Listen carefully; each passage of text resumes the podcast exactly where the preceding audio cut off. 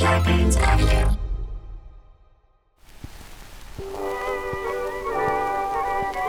The Tumbler's Willie podcast, episode 5 Voice of a Generation, The Turpington Tapes, part 1.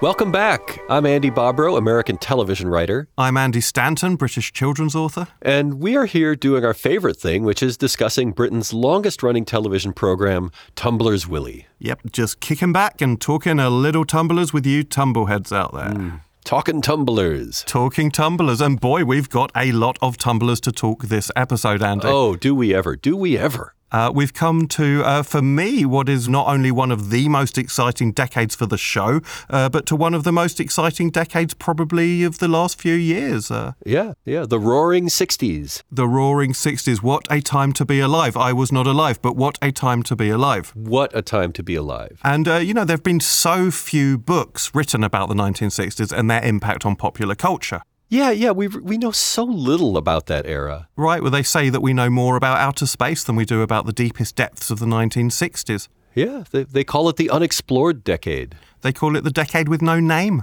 The decade with no name. Yeah, I've heard it called that. The forgotten decade. the forgotten decade. But uh, if, if one thinks in terms of touchstones for that time, uh, if one were to try to piece together through the, the kind of void of information that does not exist, if we attempt to string something together, Yeah, yeah. Shadows, shadows on the cave wall, as it were. Uh, wh- wh- what sort of images have endured, do we think? Uh, one thinks of Vietnam protesters spreading margarine on the helmets of American army officers. Uh, Oh yeah, uh, people with legs. People I with think uh, legs. Mm. one of my you, you saw so many people with legs in the 1960s. right, right. I mean, it was a big time for fashion, of course. Uh, W- Wonderful fashions, yep, everyone was wearing fashions. fashions. Yeah, they were in fashions were in big time. Yeah, it's sometimes called the fashions decade. It sometimes is. Uh, Monkeys, a, a Uh-huh. monkey dangling from every shop front. It sometimes felt like. yeah, a yak. There were yaks. Uh, it was the decade of the animals, it's sometimes known as. Carpets too. Yeah, carpets. Uh, Carpets were everywhere. E- everyone was into carpets. yeah, they sometimes call it the decade of the carpets. Yes, the decade of the carpets. The buffalo on the loose decade. Yeah.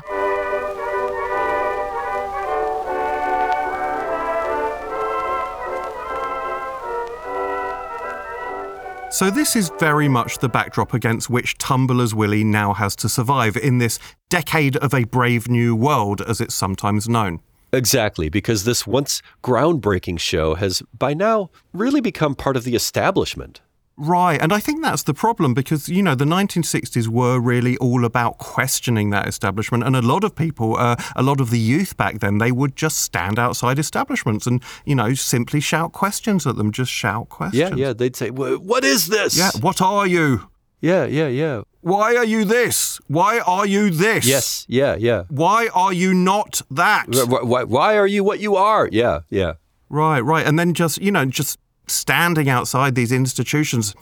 H- how? Uh, Yeah, how? Why? Wh- Wh- uh, Who? What? which which is it which is it to be they'd cry and you Yeah, know yeah. all of a sudden these establishments were quaking there was a new kid on the block and that new kid on the block was teenagers Yes. you know, you know, teenagers are essentially a 20th century construct. Uh, back in Victorian days, Mm-hmm. you would have a child, uh, then the child would, uh, from about the age of 12 or 13, uh, would simply form a chrysalis, a, a pod type structure, uh, such as you might have seen chrysalis, yeah. uh, in the film Gremlins, and then some years later emerge as a fully grown 45 year old man or woman Yeah, yeah. with a yeah, good yeah. job. Right, and who wouldn't talk back? Exactly. But uh, now a new consciousness was burgeoning. So we see these youths congregating outside buildings, edifices. Yeah, yeah, yeah. Just standing there questioning everything.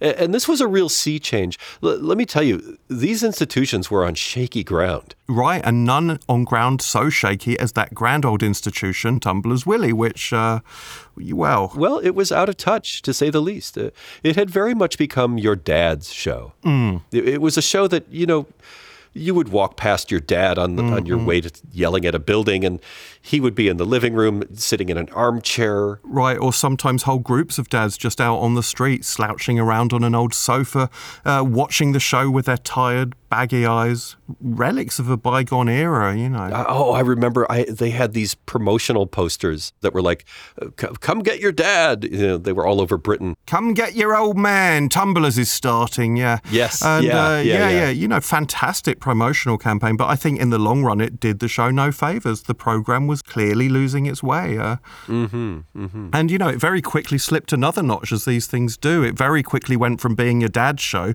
uh, to being your granddad's show. Yes, right, right. And, uh, you know, not a year after that, it was your great grandfather's show. mm-hmm, mm-hmm. It was aging rapidly. Exactly, until by 1965, and this is shocking, but uh, the average age of the Tumblr's Willy viewer was 170 years old. Oh my God! Yeah, yeah, yeah, 170.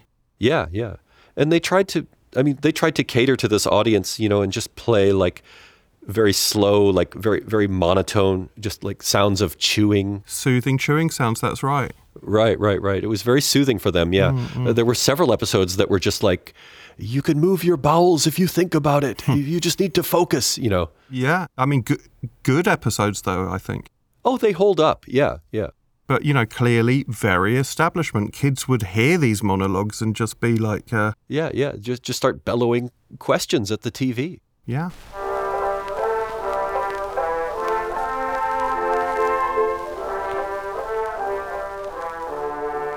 So, how does Tumblr's Willy survive? How does it adapt to face the challenges thrown up by this decade of 1001 Arabian Nights, as it's sometimes known? Well, this is where the BBC decides to step in and see if they can't turn this thing around. And in May 1967, they host this meeting, this now famous summit. An emergency, uh, a powwow. Yeah, like uh, how can we get with the times kind of thing. Exactly. Yeah, and, and they're scratching their heads. You know, uh, I look around me, I see all these Mm, fashions everywhere. I see legs, I see carpets, I see uh, There, there's, a, there's a yak hovering outside the doorway. uh, monkeys. Uh, yeah. yeah, monkeys. I see monkeys. Yeah, yeah. And so, where is that in our show? You know, Right, where right. are our carpets? Where are Yeah. our monkeys, so to speak? Right, right. So, uh, you know, that meeting was a real pivotal moment, I think. And it's gone down in television history as the Nightingale Summit because. Uh, Nightingale Summit. because uh, from the outside of the discussion, they were stuck. They were at an impasse. And Yeah, uh, yeah. I'm afraid to say, Andy, it very quickly started to turn violent. Mm-hmm. Mm-hmm. uh, the BBC executives, the old guard of tumblers, at each other's throats. Uh, But, but yeah. really, I mean, literally trying to strangle each other, tie each other up in electrical flex. Uh, Uh, yeah, yeah. Lots of biting, teeth sunk deep into groins, right, right. And, you know, then at the moment of greatest a crisis, curtain of blood, uh, suddenly there comes this one moment that changes everything. lymphatic fluid leaking. It's just this little sound, this little sound coming from outside the window. Mm. but it cuts through everything. Everybody freezes. There's 40, 50 people in the room, and they all just, you know, as one, they turn to look outside, Yeah, and there's a little nightingale sitting on the windowsill. just just a nightingale. Yep. And it was just looking at them and just, Yeah, yeah. yeah. It broke the tension. You know, uh, people were in the middle of almost killing each other, and Mm. Right, right. But then this innocent little fellow, there it is, flapping its wings. Yeah. You know, and just really take a moment to picture it. It's a beautiful tableau. You know, all these jaded execs and producers just uh, hmm beautiful. uh, their swords exchanged for plowshares, if if you will. Yeah, yeah, yeah. Famously, all BBC execs used to carry swords at all times. Mm. They still do, uh, just as a nod to the old ways. Right, right. It's largely ceremonial these days, but uh, yeah, these uh, battling bigwigs, uh, all enmity, suddenly forgotten and just. And you know, entranced, and uh, you know, it wasn't a one hundred percent definite message from God, but it was about as clear as it's ever been since, uh, you know, I would say Moses. Yes, I would say that. Yeah, for sure. A- And, uh, you know, what was this creature telling them to do? I think it was telling them, uh, because the nightingale has obviously long been a symbol in most cultures of, uh, you know, bringing in a new director. Yeah, well, they misinterpreted it at first. Uh, yeah, some of them thought that it meant w- we should order lunch. Well, yeah, that's right. Um, but then James Rutley, uh, the then head of programming, very fortunately, uh, this was very rare, but he had been educated at Oxford. So, uh, you know, one of the very few Oxbridge men at the BBC. Yeah, w- one of the few who knew anything at the BBC, in fact. Absolutely, absolutely. He said, uh, Hang on, I'm well versed in world mythology, chaps. Uh, this nightingale is a fairly blatant dictate from God Exactly. He knew his stuff. that uh, we need to rehire. We need to find somebody who is now, he said. Uh, we need someone who's fresh. We need someone who has their finger on the pulse in a way that we can't. Yeah, on the pulse. Exactly. Yeah. Uh, our finger has become stale and defunct, he said. yes. Yes. Yes. In a word, said he, we need new blood. Right. I should say he also he, he did actually need a lot of new blood as he was saying that. And he did, he did, because of all the earlier fighting. He, he was in desperate shape. oh yeah, yeah. And unfortunately he he he bled out. Uh, I mean that was the last thing he ever said, which is so tragic because had he only said and I also need new actual blood, they could have done something. Well, they only heard what they wanted to hear, unfortunately, which is. Uh, Mm, Well, great for the show, uh, not so great for Rutley. Not so great for Rutley, I'm afraid.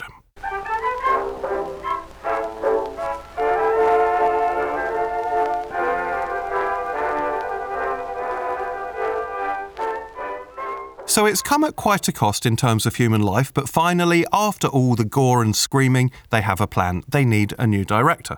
Right, right, right. So they go straight to the Times of London. Yep. and they place an ad. They put out an ad that's looking for And it was very cryptic. it was Uh, yes, very yeah. cryptic, the ad they put out, because they decided that if they were going to get somebody who was genuinely attuned to this new movement of a sort of a mysticism or what we would now call a power flower, Mm-hmm, uh, then they needed somebody who understood, you know, the buzzwords, uh, the lingo franca of the times. Uh, yeah, yeah, yeah. They just they, they needed someone who gets it. Exactly. So uh, they put this very mysterious advert in the Times. uh, Yeah, yeah, a, a full page, yeah. and it was uh, just a small drawing Mm-hmm. of a flan. Yes, i- i- in one corner, yeah. Just a tiny yeah. and and that that's all there was. And uh, England went crazy. England went insane. It was uh, F- First of all, everyone got it. yeah, it didn't. It, it actually didn't separate anyone out. No, Uh, it, it did not separate anybody I mean, out. it, it, it was too general. It was way too general. I mean, That's the problem. everyone instantly understood that Tumblers was looking for a new director, and Yeah, the yeah. hotlines were overloaded. Uh, Literally everybody in the country applied for that job. Right, right. So you know they regrouped. Uh, they went back to the Times of London. uh they said, uh, "Can we run a new advert, please?" And Uh-huh. Yeah. you know, to which the Times rightly responded, "Well, yeah. If you'd like to pay for a new advertisement, then you know you're very welcome to. Absolutely." Uh, Yeah. uh, so they run the new advert, and this is exciting to me. They simply moved the picture of the flan from the top left corner of the page to the top right, Yeah. and that was the key. Almost no one got it this time round. Yeah. Yeah. It was a real acid test. Hmm. It sorted the wheat from the chaff. Right, only four men and one woman applied for the job. And a monkey. Yeah, and a carpet. Right. Right. Now, it was when the monkey and the carpet turned up that the show's producers knew they were onto something. The advert had reached the right ears. Right, They had yes. successfully appealed to the movers and shakers of this new generation. Mm-hmm. These were the people, or monkeys, or soft furnishings that they wanted in. Yeah, yeah. Although the carpet did not do well at interview. Well, no, I mean, it, it just laid there. I I think it was it, it was untenable, really, that a carpet should helm a show as successful as Tumblr's. At Hmm. It this was, Point. uh, in fact, it was stupid. It, it was just stupid. It was. y- Yeah. It, it it was stupid. Yeah. Yeah. It was arrogant, I think, for the carpet's owner even to bring it in for interview in the first place. Uh, Right. Right. Right. It was it was frustrating. Yeah, it was infuriating. Uh, the monkey did very well, though. Uh, he Very was, well. uh, yes. He was one of the more successful candidates. Uh, hmm He made it into the uh, the, the third or fourth round, Mm. I believe. yeah, he was going great guns, and then, uh, well, at the last hurdle, he stumbled and he, well, he Yeah. uh, he started defecating onto the guy's desk, and Yeah. Uh, yeah. yeah, he rather blew it, one should say. He did. He did. Yeah. Hmm. And the interviewer, uh, Peter Farmingham, uh, Peter Farmingham looked at the at the pile of poop. Mm-hmm. There was a moment where he looked at this pile of monkey excrement on his desk, and he he famously said, "We made eye contact." The beast and I, Mm-hmm. and I thought I, I, I saw him deciding whether to pick it up and throw it. Right. And in my mind, I thought, "Are you going to do the typical thing that monkeys do right now?" And, and, and see, the monkey was just fighting it, but he, Right, he did. right. He did. He, w just- he was pondering, I think. yeah, but he, the monkey was like, I can't I can't not do this. Well, he couldn't overcome his natural urge uh, Right, to, flee, right, to right, fling this stuff. But, you know, look, Farmingham has always maintained that it wasn't simply that the monkey pooped or even that he flung the poop, it was the way he flung it. Yes, it was his attitude. It was the Hmm. manner in which the poop was flung. Exactly. And of course, he then went on to write a book of that very name, The Manner in Which the Poop Was Flung, which has become a classic of. Uh, Yeah, yeah, of, of management training manuals. Absolutely. Yeah, yeah, absolutely. yeah. And I'd recommend it to anyone. I mean, even if you're not running a Fortune 500 company, Sure. I mean, read the manner in which the poop was flung. oh, there's a lot of life lessons in there. Uh, Life lessons. uh, al- al- alongside The Art of the Deal, Who Moved My Cheese? Yeah. Uh, the Manner in Which the Poop Was Flung. Yeah, those are probably the big three. Yeah, for sure.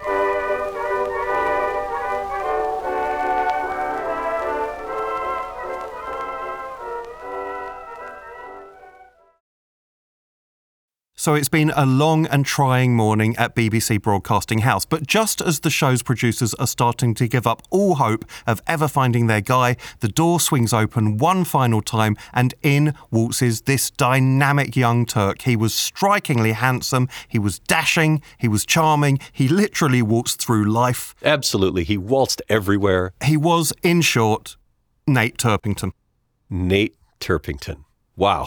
Oh my God, I've got goosebumps. yeah, yeah, yeah. I mean, I mean, you can feel for Tumblr's fans. I mean, that name. I mean, you've probably all got goosebumps listening right, Right. now because that was the moment. I mean, Well, yeah, I mean, it, it's destiny, isn't it? I mean, here was the answer to all their prayers. Here was the guy who ticked every single one of the boxes. Uh, right, right. Here is the guy the Nightingale had been getting at all along. Absolutely. And, you know, Turpington understood the new generation's distrust of the establishment perfectly, uh, probably because he himself was a product of that very system. Uh, Yeah, yeah, yeah. uh, he had grown up in the home counties. He was what we would today call privileged, I suppose. Mm, uh, His father was an archduke. yeah, yeah. Uh, His mother was um, His mother was also an archduke. That's correct. And look, he'd had every advantage that one could dream of growing up. Uh, they had a garden, which was not at all common in Britain at that time. No, no, no one had ever seen such a thing.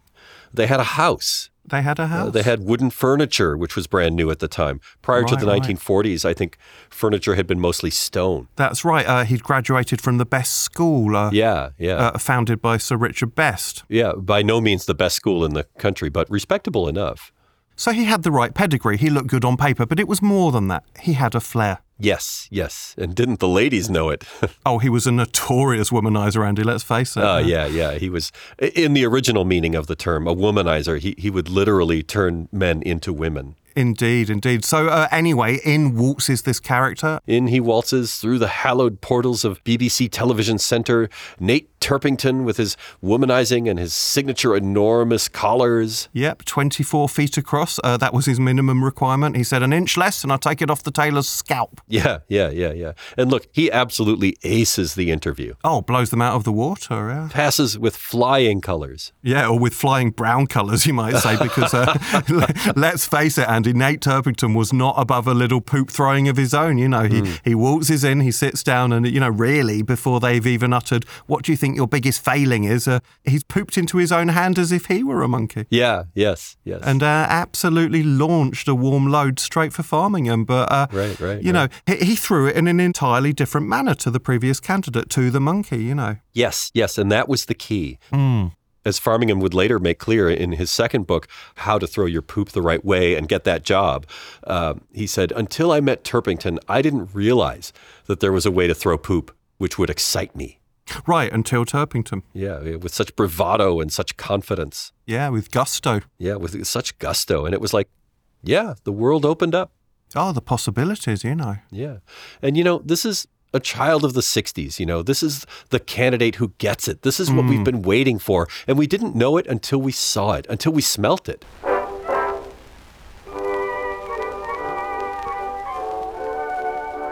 So. Fast forward to 12th July 1967, Nate Turpington's first day on the set, and he immediately identifies a problem that everyone else has missed up until now. The cast is unworkably large. Right, right. O- over 900 people strong at this point. So to say the production had become bloated would be an understatement. It was a drain on resources. I mean, uh, Oh, e- e- economically non viable. Right, right, right. right, and it made storytelling very difficult. There were just far too many character arcs to keep track of. Yeah, e- even just the shooting day. I mean, they would all show up at 7 a.m. for makeup and wardrobe. And by the time they were all in costume and ready to roll, three weeks had disappeared. Right, and of course, all 900 actors had their foibles and their Mm. demands. Mm-hmm. And you know, you talk about the excesses of modern day Hollywood, Andy, but back in those days, the stars would demand the most extravagant riders imaginable. Yes. Uh, one of the actresses, not even a leading lady, but uh, Florence Tamp. Ah. Uh, she was insistent that she wouldn't work unless they brought her the tallest tree in the forest. yes, yes, yes. And by God, they did. They did, but uh, they bring it to her. Oh, wrong forest. She'd say Hmm. wrong forest, you know, over and over and over. You know, uh, they leveled entire tracts of woodland looking for the right tree for this woman, the Yeah. right tree that would induce her to say her three lines and get off. Or uh, another guy, uh, Trevor, he was just called Trevor. Yeah, Trevor. Uh, really marvelous actor, but you know he stipulated that he wouldn't work unless they also gave a part to his younger self. Right, right, right. And, and they had teams of scientists working on this. There was a national program to accelerate time travel. Well, no, the pr- the problem was uh, they they did actually track down his younger self. Oh. Uh, but of course, uh, the younger Trevor, uh, Mm. the, the younger one would have you know nothing to do with the older incarnation, so it of was course. a standoff. Yeah. and uh, you know eventually both of them had to be destroyed in a controlled explosion. Mm. I'm afraid. Both Trevors, yeah, because of the yeah, Yeah. they, they didn't didn't care for each other. Right, right. It's not something that's talked about much, but it was perfectly within the BBC's rights. Uh, Yeah, yeah, it, it was perfectly legal. It, it was done to actors quite often back then. I mean, it's not a contingency you want to have to exercise. Mm. No, no, no. But it's there. It's, there. Yeah, yeah. It's there for our own protection. Right, you can't just do it on a whim, obviously. You'd have to go through the proper channels. You couldn't just blow up 900 actors because they were an inconvenience, you know, uh, simply to start afresh. and yet, Andy, Mm. that's exactly what Turpington did do on that very first morning on the job. Amazing. It's amazing. Yeah, yeah, yeah, yeah. One, one one of the BBC's assistants ran into his boss's office and said, "Nate blew up the show. He blew up the show." And right, you know, right. the boss, the guy thought it, it was a metaphor, but no, he had literally blown up the show. Yeah. And when the boss realised this, well, actually, his word was tremendous. We didn't think for a minute that he'd resort to this. This is the last thing we'd have agreed to, but, Right? you know, in a way, tremendous. Mm-hmm. Tremendous. Yeah, tremendous, tremendous. Yeah. So that's one solution Turpington implements right off the bat. He really trimmed the fat. Yeah, yeah, yeah. But maybe he trimmed a little too much fat because Well, he trimmed he trimmed all the fat, Andy. Yeah. Let's face it. Uh, you know, because now we've got a show but no actors. right. So another 900 actors were immediately hired. Yep. Which was quite short sighted. I Mm. mean, it was like, oh god, now we're back to square one. you know, there's way too many actors again. Yeah, yeah. And of course, this fresh crop all had their own demands and riders as well. course, you know, so yeah, how does Turpington solve this one? Well, uh, a a lesser director probably would have simply let a lot of them go. But then, you know, is that fair? Uh, these are real people with families, with dependents, Mm. Yeah, with mouths to feed. Yeah, lives to live, exactly. But uh, Turpington just instantly chose to run them all over with horses. So, uh, Yeah. you Mm, yeah. know, really unorthodox, but probably much fairer in the long run. Quite quite brilliant. Yeah. And again, this was reported back to the boss, who again thought it was some sort of metaphor, you know. And Uh huh. when he found out that Turpington had actually run them over with horses, his verdict was much the same as before. Tremendous. Tr- tremendous. Tremendous. yeah. Uh, so they bring in a third group of 900 actors. A third group of 900 who, who all had their demands. Yeah, yeah. Uh, but Turpington had heard this song before. Yeah, yeah, yeah. Oh, he didn't he didn't hesitate. He's almost having fun at this point. Right, right. He blows some of them up. Yeah, yeah, he runs some of them over with horses. Yeah, yeah. And the remainder he just crushes with industrial machinery. Yes, yes, yes. And this is again reported to the boss, Yep. who couldn't even begin to mistake this for a metaphor this time. I mean, he Or he just went straight to tremendous. he he went right to tremendous. Yeah. So Nate Turpington has now purged almost 3,000 cast members, but one actress survives, the enchanting Jane Kitchen. Jane Kitchen. And this was really her moment because uh, she was a young actress, she was ambitious. Uh, she had played only a very minor part in the show up until this point. Her, Uh, oh, her character didn't even have a name. She was known only as the Reverend's daughter. the Reverend's daughter, exactly so. But uh, simply through the expedient of having been able to outrun Turpington's murderous cavalry that morning, uh, where many others sadly could not. Uh, She was the only one of the lot to survive the trampling. No, She was only partially trampled. Right, and she now finds herself thrust into the spotlight. You know, it's a once in a lifetime opportunity. Uh, for all intents and purposes, it's her show now. Yeah, and, yeah, uh, yeah. You know, uh, how did she handle that, Andy? How did she rise to the challenge? Well, she didn't. Uh, she had to fill an hour long slot twice a week with no support. She was in way over her head, s- suffering severe PTSD, I should say. I mean, it was a mess. Yeah, it was a The, shambles. the writers had never liked the character. They, they did not know how to write convincing women characters. They just gave up on her. They just hung her out to dry. right, right. They refused to even write new scripts for her, actually. They said, You're on your own, Jane. Yeah, yeah, it was horrible. It was horrible. And yet. Utterly compelling TV because, you know, here's what Turpington had perhaps been angling for all along. Mm, yeah. Because at long last, young people were finally starting to pay attention. Yeah, this is what they had hungered for. This was fresh. This was instinctively what Turpington knew they would love. this was it. This was it. You know, kids who had turned on to so-called psychedelic albums like Help and uh, Gregory's Exotic Barbecue loved this. This complete disregard for narrative, the confusion, uh, the mystery, You know, the chaos of it. the reality of it. That's what they latched onto. I think um, the rawness, the authenticity. the the rejection of anything good. Exactly that. Uh, these hour-long, I suppose you'd call them, uh, in the parlance of the times, happenings. Uh, uh, These happenings featuring the Reverend's daughter spoke directly and precisely to this generation of disaffected teenagers. They could not get enough of her. Well, she was a cipher. I mean, you could make of her what you wanted. Right, you could read anything you liked into her slightly trampled features, and the kids thought, "This is brilliant. This woman is just living her life. That's what we've all got to do." Right, right, right. This tortured soul struggling in the wilderness, you know, I mean, but who among us does know what to do? Who who does have a script? Yeah, well, certainly not Jane Kitchen. Yeah, certainly not the reverend's daughter. Right, and I, I think that's the other thing they loved about her the name, you know, the Reverend's daughter. Mm. Here's a character that seems to have nothing to do with any establishment no family, no religion. The Reverend's daughter is completely divorced from any of those stuffy old institutions, they thought. right, right, right, right. No baggage. You know, it's a chance to start over. Let's go and, and play in the fields with the monkeys and the Yeah, you know, yeah. and the carpets. Right, right, there was dancing in the streets. Uh, Pink Floyd formed specifically around their love of the character. I, I believe that Pink Floyd's original name was in fact the reverend's daughter. Right. I mean, Sid Barrett himself, who was at that point a 10 year old rugrat Yeah, with big yeah. ideas, he said, uh, he gave that quote, uh, She's what we've been waiting for, lads. Yeah, yeah, yeah. And that's what started them off. They became the Reverend's daughter. Uh, then soon after that, just Reverend's daughter. Yeah, yeah, yeah. Then the pink reverend's daughter, and then just pink reverend's daughter, and then finally. Yeah they, yeah, they took a while to find their thing. It it took a while to figure it out, but I I think it's safe Mm. to say that they were very much marching to Turpington's drum. You know, Mm. Turpington had caught a wave.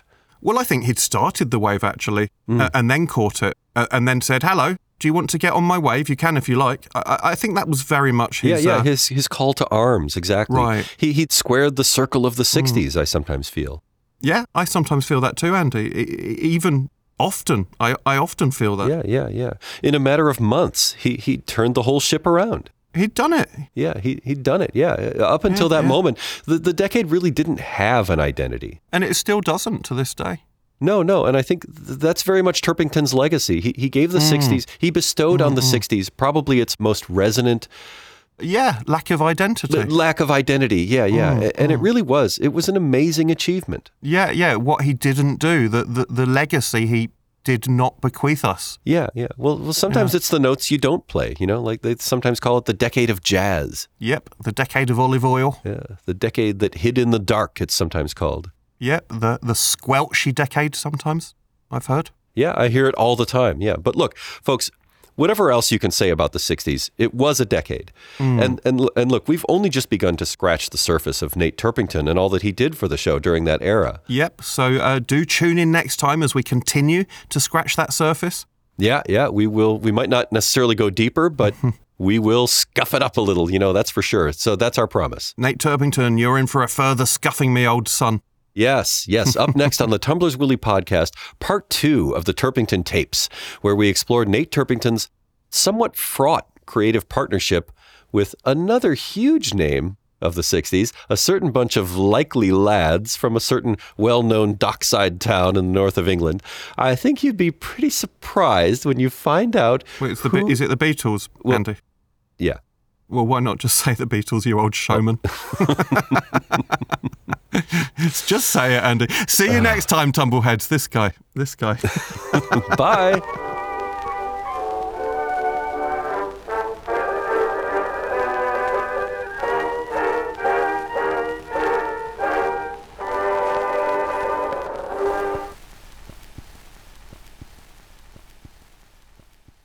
Scorpions Audio, a podcast, a podcast network.